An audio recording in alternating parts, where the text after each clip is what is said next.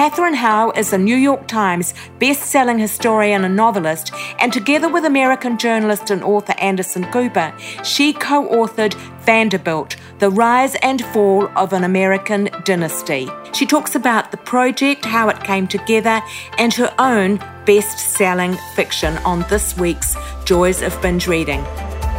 Welcome to the Joys of Binge Reading, the show for anyone who ever got to the end of a great book and wanted to read the next installment. We interview successful series authors and recommend the best in mystery, suspense, historical, and romance series, so you'll never be without a book you can't put down. You'll find this episode's show notes, a free ebook, and lots more information at thejoysofbingereading.com. And now, here's our show. Hi, I'm your host, Jenny Wheeler, and today on Binge Reading, Katherine Howe talks about working with Anderson to write one of the Washington Post's most notable works of non-fiction for 2021. We've got our usual free books offer. This week it's a group of authors offering clean and wholesome holiday romance. You can check it out on the Joys of Binge Reading website for the links or subscribe to our newsletter so it just lands in your mailbox with the links there ready for you to click. Don't forget either about exclusive bonus content on binge reading on Patreon, including the Getting to Know You five quickfire questions from Katherine on patreon.com forward slash the joys of binge reading. But now here's Katherine. Hello there, Katherine, and welcome to the show. It's great to have you with us. Thank you so much for having me, Jenny. I'm delighted to join you. Look, you're a New York Times best-selling author of historical fiction in your own right. But recently, you've also co authored one of the prominent books of the year, and that's Anderson Cooper's family story, Vanderbilt The Rise and Fall of an American Dynasty. So tell us, I think this is. Is this your first co authoring project for starters? It, it is actually. I did a little bit of co authoring of a screenplay with another friend, and I've taught writing for many years. So I was accustomed to a collaborative approach to writing. But this is the first time that it's actually come to the world in book form. It was a really exciting project to do. Yes. And how did it come about that you got enlisted for the project? Well, we knew that Anderson was going to be working on a book and it was going to be a history book. And he, of course, is a he's a celebrated author in his own right. For your audience in New Zealand who might not know him as well as we do in the US, he's a he's a broadcast journalist on CNN, which is one of our big cable news networks. And and he also does many other things. He does the New Year's Eve ball drop in Times Square and things like that. He's a kind of a prominent person. And he had written a couple of memoirs. He did a memoir of his own and he did a, a co-authored project with his mother. And his mother was Gloria Vanderbilt. And so he knew that he wanted to do a history book, but I think he was looking for someone who had more experience writing history because writing history is a little bit different from writing memoir. And so we were fortunate that our various representatives put, put us in touch with each other. And it was very exciting because we found in the, in the course of preparatory conversations that we had similar ideas and dreams for what kind of book Vanderbilt could be. We were both much more interested in people and in social history and in lived experience than we were, for instance, in the history of business or the history of finance or things like that. There are other very fine histories of the Vanderbilt business enterprise. But we were really interested in the history of Vanderbilt as individual people and what their stories were. And it was a great project to work on together. Yes, that's fabulous. You wanted to get inside their heads, as one way you've uh, expressed it in other interviews. And was that a difficult thing to do? Was there plenty of information that you could draw on? No. You know, it's always a little bit tricky to try to imagine yourself into the mind of someone living in a different moment in time. As a historical fiction author, that is something that I do quite a lot. In a few instances, for some of our I, will say characters, although they were, of course, real people. Uh, for some of the people that we look at in the book, they did leave um, first-person accounts of themselves. But of course, you know, people in the past have no more perfect self-knowledge than we do in the present.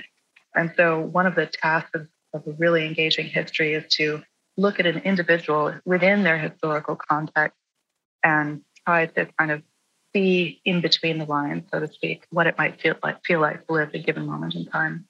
And the book spans from the 17th century um, all the way up to the very recent past. And so, um, of course, there are many generations of Vanderbilt in between.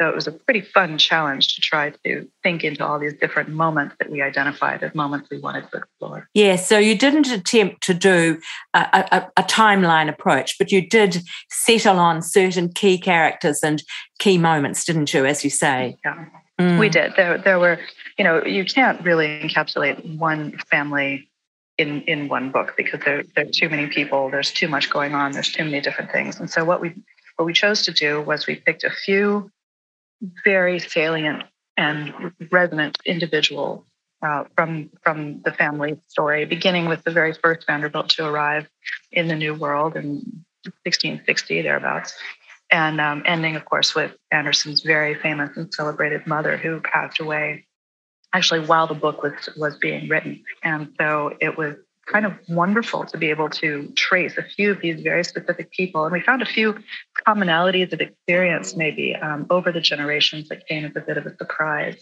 And so I think people who read the book will be maybe amused to see certain echoes repeating over different generations. Yes.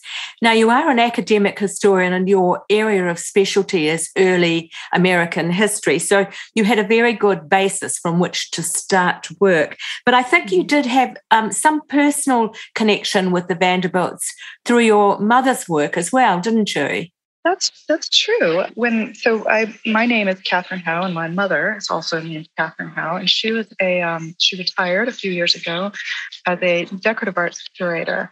And so as a child, I would you know spend a lot of time with my mother looking at pieces of furniture or traveling to different museums or meeting different people. My mother, as often as not, would be on her hands and knees, you know, under a table, pointing out to me how it was put together. And one of the biggest exhibitions of her career was in 1994, and it was an exhibition on the Herter brothers, furniture and interiors for a Gilded Age. And it uh, traveled to the Metropolitan Museum in New York and had a very exhaustive uh, catalog that went with it. And the Herter brothers were actually the furniture and cabinet makers who were charged with creating some of the most opulent and over the top Vanderbilt interiors during the 1870s, 80s, and, and into the 90s. And so as a teen, my introduction to the Vanderbilt legacy was through through the sort of grandiose opulence of their interiors. So I had traveled to several of the Vanderbilt houses in Newport. I had, you know, seen a lot of reproductions of what the interiors had looked like. And and so it was a very exciting prospect to me to be able to look at some of the individual people who had lived out their lives in this fabulous setting that I had been taught at an early age to appreciate. Yeah, it's, it's remarkable. I mean, some of the things in the book, very, very simple things like the amount of money that they felt justified in spending on one ball, for example. Oh, staggering. Mind boggling, yeah. isn't it, really? It is really staggering. I mean, I would, I would, I might go so far as to call it offensive. It's, you know, I, I, I enjoy the term the Gilded Age. The Gilded Age is a term that was coined by Mark Twain, the famous American humorist of the 19th century. And I think an, an important point to remember about the Gilded Age is that it is very avowedly not a golden age. Gilding is a description for when you overlay gold leaf over a cheaper sub base material, usually wood. It's designed to like take a plain object and make it look artificially sumptuous. And so I feel like so much of American life and culture in the 1870s is encapsulated in that turn of phrase, the Gilded Age, because it was a time of simply mind boggling disparities in wealth. You know, you have the Vanderbilt at the very top, and then you have, and then you have, you know, labor issues at the other end. And it's, in a way, we haven't seen anything like that wealth disparity until today. Yes, yes, it's interesting to reflect on that. What was the most challenging thing for you about the project? Oh, definitely having it uh, take place during COVID. I mean, two, two things. Two things happened in the course of this book. I had a baby. oh gosh, that's a big thing just about. It was it was pretty sizable, so that that pushed the uh, that pushed the work on the book back a little bit. Anderson had a baby also around the same time, so there was that. And then just as I was starting to get organized and get back to writing, COVID hit, and the challenge, of course, with a, a, history book is that you want to use a lot of archival sources. So I had one really epic day in the New York Historical Society, two epic days in the New York Historical Society, just frantically scanning any document I can get my grubby mitts on before we fled out of town. So definitely archive access was a big challenge with this particular book. But in the end, I'm very proud of uh, what we were able to produce. And um, yes. partly through the through the involvement of many very dedicated librarians who were able to make courses available to us digitally that wouldn't have been available under normal circumstances. Librarians are the unsung heroes of, of all writing, I think. I totally agree. Was there anything you discovered during your research for this book that really surprised you, or what was perhaps the most surprising thing to you about what you uncovered? One thing that had always puzzled me there's a, a character who, rec- who has two chapters all to herself, and her name is Alva. Oh, yes. And one thing that had always puzzled me about Alva Alva was born Alva Erskine Smith. She was from Mobile, Alabama, which is in the southern United States. She was from a Confederate slaveholding family. So, for your listeners in New Zealand, the American Civil War took place from 1863 to 1865, and it was a, it was a war fought predominantly over the question of slavery. And New York City is interesting because it was kind of on the cusp. While New York City was in the Northeast, and therefore was on technically on the Union side of that argument, its sympathies and its culture was actually much more aligned with the South.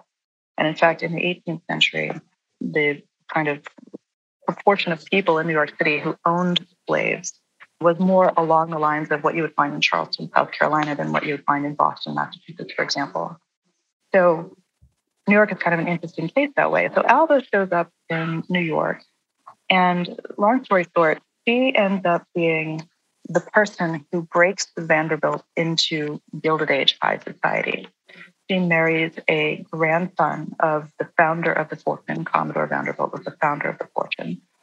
And the Vanderbilts have been considered kind of already new money by, by the old guard in New York City, even though they've been around for a long time. And Alva had this, this tremendous overweening ambition. And she ended up throwing a ball. Uh, you were alluding to it earlier in our conversation that that was just an expenditure of money that, that beggars the imagination. And it was Alva's ambition totally that broke the Vanderbilts onto the social stage. And the thing that always puzzled me about Alva is she's clearly an indomitable person. She's, she's a fascinating, often very problematic character. But in her later life, she has a second act that I'd always found difficult to square with her first act. If Her first act was as the the original society Grand Dame. In her later years, Alva turned her attention and her organization and her fortune and her focus entirely to the question of women's suffrage. She became a very active and engaged suffrage agitator. She was one of the leaders and backers of a huge march of women through the streets of New York City in 1912. And in fact, within a couple of years ago, a national monument to the Women's Party was founded in Washington, D.C., and it is named in part for Alva. At that point in her life, her last name was Belmont because she had divorced Vanderbilt, remarried a guy named Belmont. And I could never quite figure out how that could be the same person. You know, how, what, what about Alva made her both of those people? And it was, I don't want to give too much away for those of your readers who might wish to read the book, but I feel like I found the answer. And it is a pretty interesting, as I say, problematic, but nevertheless historiographically fascinating answer. And also speaks, I think, to the many complex ways in which broad historical currents can play out in the life of an individual person in ways that we don't always expect. Yeah, so she spent the first half of her life madly trying to claw her way into society, and then the 2nd mm-hmm. half almost thumbing her nose at conventional society and trying to re make the rules in a way, didn't exactly. she? She did everything she could to get entree. And then only a couple of decades later, it seems like she was doing everything she could to burn it all down. It was really fascinating. Yeah. To think about. She probably deserves a book in her own right. I'm sure there have been more than she's one. Had a, she's had a book or two, um, yeah. many of which are, are, are quite worthy reading, but I also enjoyed being able to put Alva in the broader context of the family because one of the things that also intrigued me about the Vanderbilts is this upstart Southerner.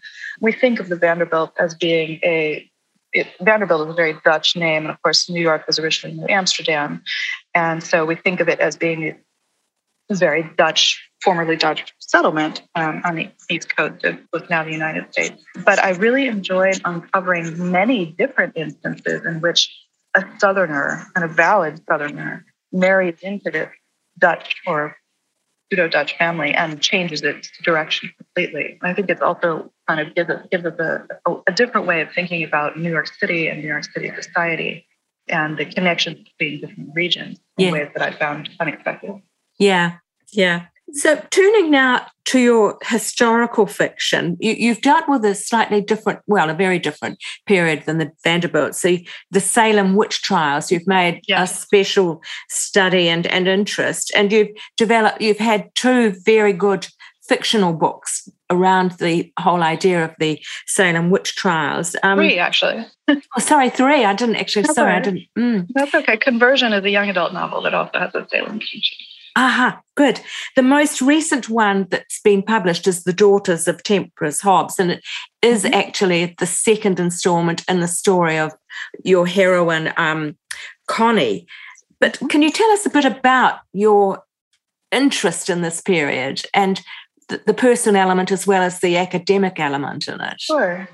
So I was in I was in graduate school over a decade ago. I was in graduate school at in Boston, and I was living in a very small, seaside town that's not very far from Salem at all. And I was living in a house that was actually built in 1705, which as a date never really impresses anybody in the United Kingdom, but in the United States, it is unimaginably old. And so I found myself one afternoon thinking about the fact that I was sitting in a room where someone had passed by, had crossed through that space who had been present at the hangings at Salem, because it was only one town over.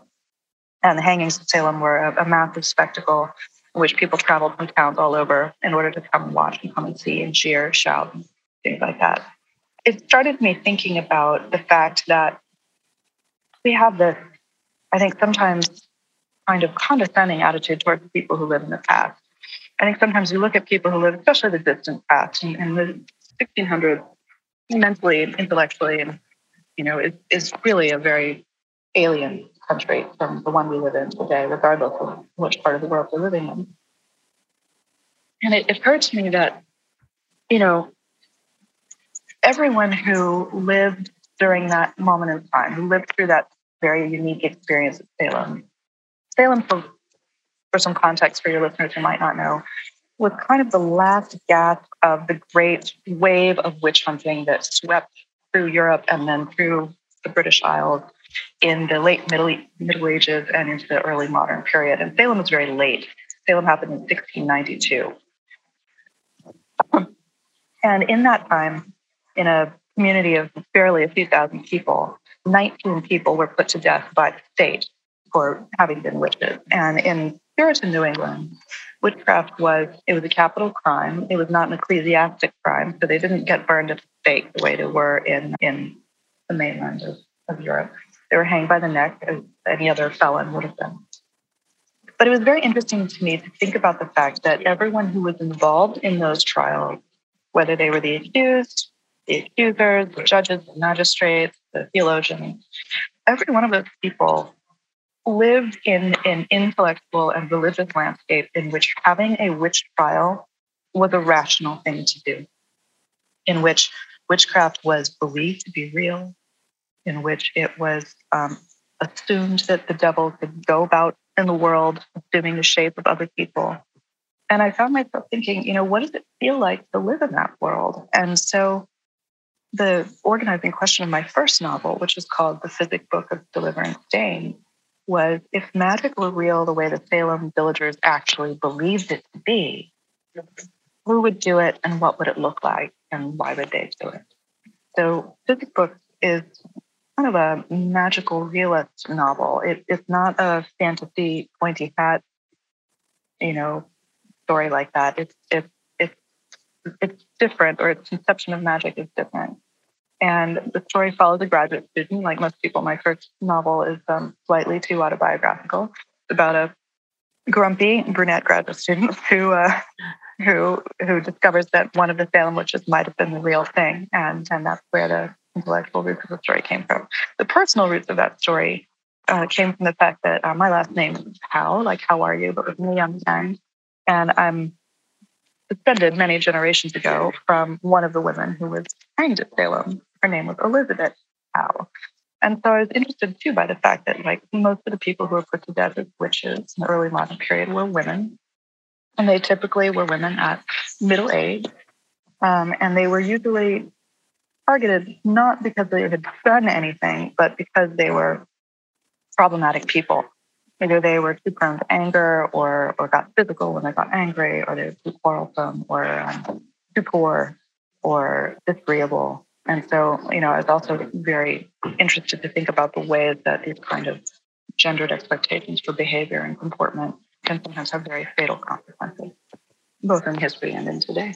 Yes, it, it's you've pointed out that it's shocking the way that views so quickly changed that within a decade of the last woman being tried, they made they made it not a capital crime anymore. That's an incredibly short period for them to suddenly change their views on something so extreme. What was happening at that oh, time? I mean, that was only partly true. There were a couple of apologies that were issued around 1710 for the hangings that took place.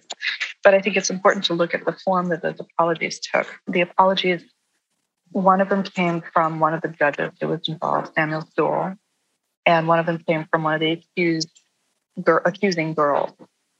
And Samuel Sewall, interestingly, came to believe that through having after having experienced a series of what he called wonders and marvels, he came to believe that he was mistaken not because they had been wrong per se, but he came to believe that the devil had tricked them. So ah. it's not that he stopped believing that the devil existed, that he stopped believing that the devil could actually act out in the world. He started to believe that they had all been fooled very cunningly by the devil. But he still believed that the devil had been running around loose in Salem. He just didn't necessarily believe that it had taken form in which they thought that it had been taken. And in fact, witchcraft, although there, there are a couple of instances of witch trials that take place after Salem, none are anything like to the same scale. Witchcraft actually remains a against the law on the books until 1735. And then in 1735, it changes in a way that I find pretty interesting. After 1735, it becomes illegal to present yourself as if you are a witch. So to offer, you know, charming services for a fee or divination services or anything like that. But what's interesting to me about this is that it doesn't suggest that belief in witchcraft actually hasn't changed that much. It's just less threatening than it was. It doesn't pose the kind of economic or social threat that it did in the 17th century. And arguably, a reason for that could be that by the time we're in the 1730s, we're in what some historians have termed a consumer revolution in the 18th century. It's like a little bit easier to get by in the 1730s than it is in the 1680s or the 1690s. People have a little bit more money, they have a little bit more comfort, they have a little bit better food. It's just like a little bit, life is just a little easier. And when life is a little bit easier, you don't have to, if your butter doesn't come together, you don't have to blame a witch for it and then see if you can have her punished. It's easier to get butter. There's less at stake in a way. Mm. And so, in a funny way, I feel like the belief piece of witchcraft doesn't change that much. It's just that its meaning or the risk that it poses to its community changes. Do you think, is there a tendency that's ingrained in humans that's even with us today and in various different forms to vilify people who might be different or to hold different views from you. Is there something ingrained in the human character that we tend to do that? I mean, tragically, I would think, oh, yeah, don't you think? I do I mean, when I look around what's happening with even COVID and some of the things that people are choosing to believe about yeah. it. It's, it's, you know, I think one of the great struggles of human existence is to celebrate our differences rather than be threatened by them. Mm. You know, to to like to acknowledge and learn from and even enjoy the full panoply of human life and experience instead of rushing to conclude that one mode is superior to another mode or one person knows better than another person. You know, I feel like it's such a it's such a challenge. I wish that I had a better answer for you, but you know, I you see this pattern play out again and again and again, and it's um, it's heartbreaking. Yeah. Possibly that's one reason why the Salem witch trials have resonated quite a lot in our contemporary culture. There's been movies and all sorts of things. It, it's mm-hmm. something that has remained fascinating to people, isn't it? Yeah, it definitely has. I mean, I think part of it, there are a few reasons why. I think it's partly because it's one of the few instances, at least in colonial American history, it's one of the very few instances where women are at the center of the story. Women are the ones who are being accused, women are the ones who are doing the accusing. It, at least from a history standpoint, it, it is unusual to have a vision of the lives of women. And it's also unusual to have a vision of the lives of people who aren't rich. You know, think about think about who is likely to leave their a record of themselves in a hmm. historical mm. record. We know a lot about kings, we know a lot about queens, we know a lot about fancy people, we know a lot about literary people, literate people. But you know, most most people who were living from say, you know, 1680 to 1700, we don't know who they were, we don't know their name, they don't leave a record of themselves except maybe a, a head on a name on a tombstone. Sometimes not even that.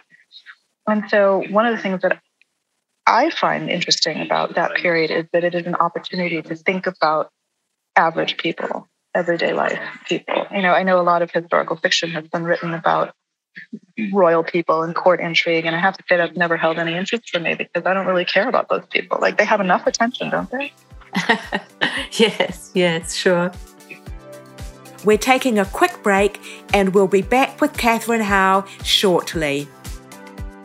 Sadie's Vow, a historical mystery with a heart of romance, is Jenny Wheeler's latest book, the first in a new trilogy, Home at Last. It's out this week at a special launch price of 99 cents in all ebook stores.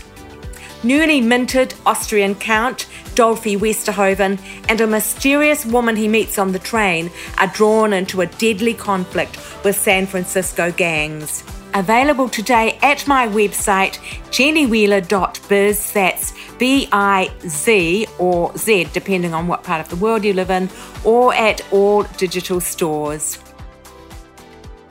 Look, turning from your specific books to your wider career, how did you make the transition from academic historian to fiction writer? And, and what was it that um, was the catalyst for you to do that?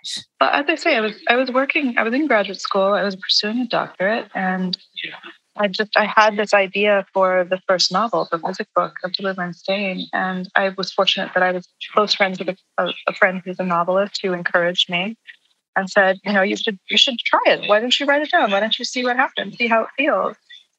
And I was trying to work on it at the same time as I was working on my dissertation, which is like the, the big book that you're supposed to write at the end of a humanities doctorate. And I was, I was teaching writing, and, and I found that I was just so much more passionately moved by the, the fiction than I was by the academic writing. And I'm frankly, I'm better at it also. And so, long story short, I was very, very fortunate that the book found a publisher pretty easily. And managed to be a bestseller and resonate with a lot of people. And so I left graduate school and um, and haven't haven't looked back. And it's such a gift to be able to talk about history with readers and engaged readers, and in a way that is fun and interesting, and you know not didactic or anything like that, but to be able to explore stories that are interesting and with people who want to read them. It's it's I feel incredibly incredibly um, blessed, for lack of a better word, to be able to do this job. Yeah, yeah. Turning to Katherine as reader, because we are starting to come to the end of our time together. And I do like, because we've called this podcast The Joys of Binge Reading, and it does focus on popular fiction books that are reaching people into people's lives. I imagine that quite a lot of your reading is probably non-fiction and academic, but what do you like to read for your personal pleasure and entertainment? My goodness. Well, it's true that the vast majority of my reading is actually with an eye towards research. So, um, yeah, I'm reading a book right now that I, I can't unfortunately discuss with you because it's, it's for the next project that I'm working on for Anderson, and I, we haven't announced the subject of that yet. So I'm going to keep it under my hat. But from a fiction perspective, especially for those of your listeners who are interested by the Gilded Age or intrigued by the Gilded Age, I have devoured all of the old New York novels by Edith Wharton. Mm-hmm. Edith Wharton was the first American woman to receive the Pulitzer Prize for fiction.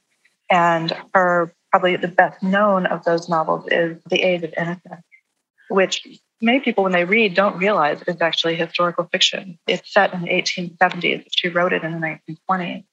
And it is very much about the passing away of this world of the, the New York, of the Gilded Age. And Edith Wharton herself is from the, the Jones family. Her original maiden name was Edith Newbold Jones.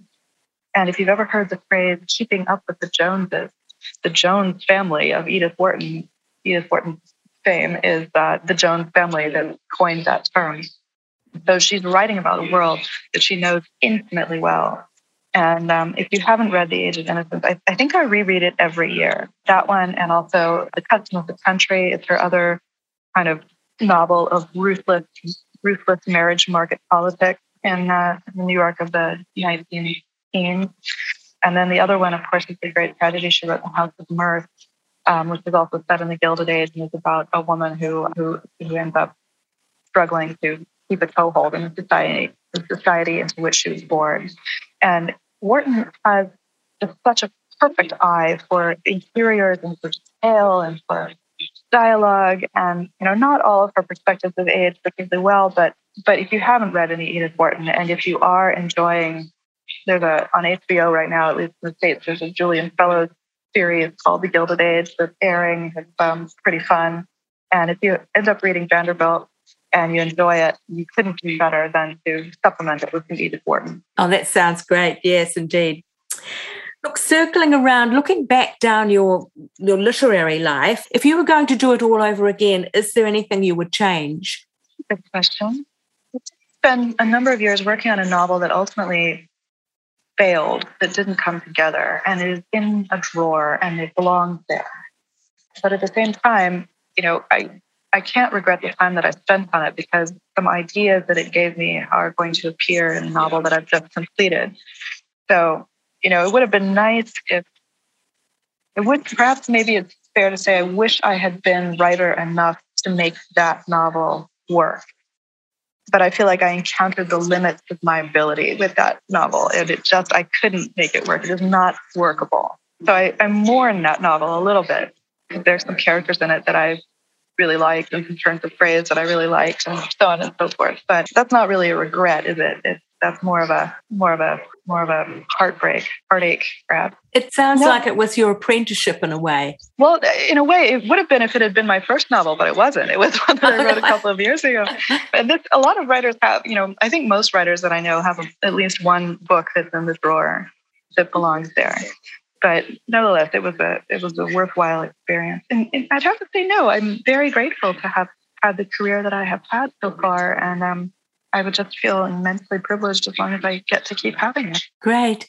Now, you mentioned tantalizingly a book that you've just finished and another project that you've got starting on. Can you tell us a little bit about what the next 12 months as a writer looks like for you? Sure. Well, I've just completed a draft of a novel. I'm in the process of revising it. So, on that score, next I will be showing it to a couple of very trusted friends who will give me their honest opinions for any writers who are listening you will surely agree that the most important thing to have is early readers who will actually tell you the truth. Can be sometimes hard to hear. And then that will get turned over to my editor and, and it will start whipping it into shape with her editorial eye. And I'm hoping that she will enjoy what I have to show her. And while that's happening, I'll begin a lot of archive time, the next co authored project that Anderson and I are planning to do. And so I'll be working on that. And I've just agreed to do an edited volume for Penguin Classics on pirates, a Penguin book of pirates. And so I will be enjoying putting together some primary sources for that and into a reader. Because I did a Penguin book of witches for them a number of years ago, which was a lot of fun, very informative.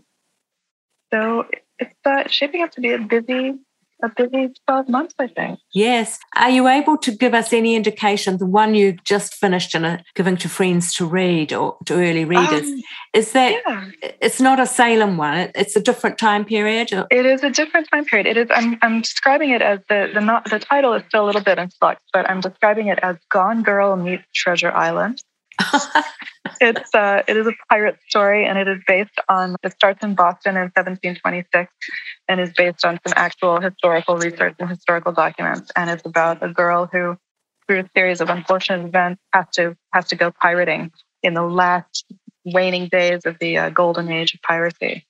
And uh, I had I've had a lot of fun with it. It has some unexpected elements. I hope um, that it also will have enough kind of piratey things that people who enjoy piratey things will enjoy. So I had a lot of fun with it. Is there any magic realism aspect to that one? Uh, it's more straight historical fiction, although there's certainly some. There's it's never entirely a straightforward story with me. So there's a there's a there's a bit of a framing device as well, and yeah. I don't want to I don't want to spoil too much, but there's, no. a, there's an open question as to how real what we're seeing is. That way. And the book that you're doing for Penguin, I didn't quite catch. Did you say Paris or Pirates? Pirates. Oh, Pirates. Penguin okay. book yeah. of Pirates. Oh, so uh, fantastic! I, yeah. Yeah. So it's going to dovetail rather nicely with the novel that's just been finished. Yeah. Yes. And when's that one likely to come out? We'll have to see. Probably not for a little bit. Probably not till maybe next year. Yeah.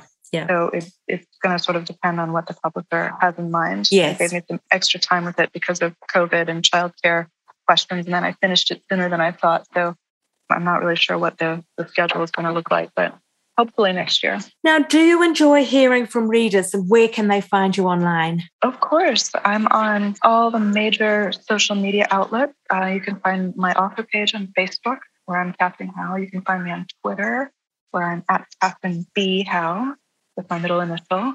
You can find me on Instagram and see um, pictures of the toddler at Katherine B. Howe. And, uh, and also I have a website, which is katherinehowe.com. Wonderful. And we'll have all of those links in the show notes that get published with this episode for people mm-hmm. to find. So there'll be there'll be a place where they can go. Look, thank you so much, Katherine. It's been great talking. Thank you, Jenny. It was such a pleasure visiting with you. Next week on The Joys of Binge Reading, historical romance from best selling, award winning author Laura Frantz. It's 1755, she loves the 18th century, and the threat of war with France looms over colonial York, Virginia. A Virginia chocolatier and a privateering sea captain collide once more after a failed love affair a decade before. That's on Binge Reading next week.